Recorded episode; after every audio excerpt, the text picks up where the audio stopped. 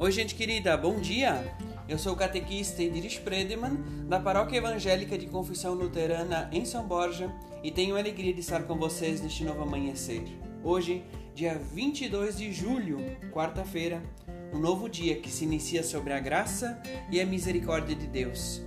Eu venho compartilhar com vocês as palavras do devocionário Semente de Esperança, o texto bíblico que quer falar a nossa mente e coração de Gálatas, o capítulo 5, o versículo 6, que nos diz: A fé se vive pelo amor. O texto devocional é intitulado Fé, de onde vem e de quem é? O autor é o Eliezer Bublitz, de Campo Bom, aqui no Rio Grande do Sul. Nos diz assim o Eliezer: Quando paramos para refletir, somos convidados e convidadas a responder: De onde vem a minha fé?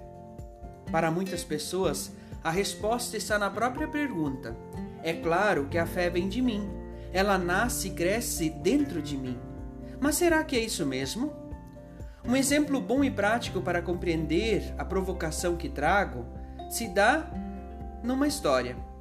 Quando ganhamos uma bola de presente de nosso pai e saímos para a rua, sempre um amigo pergunta: Quem te deu a bola? Aí a gente responde: Foi o meu pai. E quando vamos jogar bola, chega outra e pergunta de quem é a bola. A gente responde sem nem pensar: é minha. Com a fé acontece algo muito similar. Ela é presente de Deus Pai. E se nós a aceitarmos e a usarmos ou a vivenciarmos, ela passa a ser integralmente nossa. Ah, mas não é fácil compreender assim como nós pensamos. Quantas vezes você recebeu presentes e não os usou? Quantas vezes entregou o seu presente para que alguém cuide e essa pessoa não cuidou?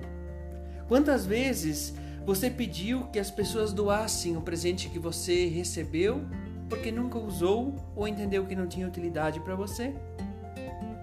A pergunta essencial para o nosso dia é: o que você tem feito com a fé que Deus lhe deu de presente?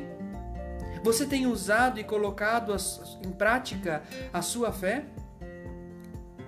Se você tem hoje o compromisso com Deus e com o próximo a partir da fé que Deus lhe deu, então saiba que a fé que você tem é graça de Deus. E você deve manter viva, atuante, ela deve contagiar e ser um grande presente na vida das outras pessoas também. A sua fé é o único sinal de esperança para o ser humano diante dos desafios diários do nosso tempo e da nossa vida.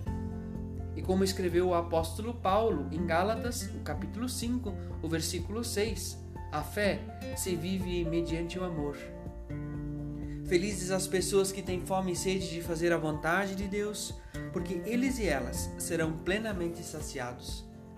Que Deus guarde o seu dia, a sua família, a sua casa, que Deus guarde a sua vida em Cristo Jesus. Amém.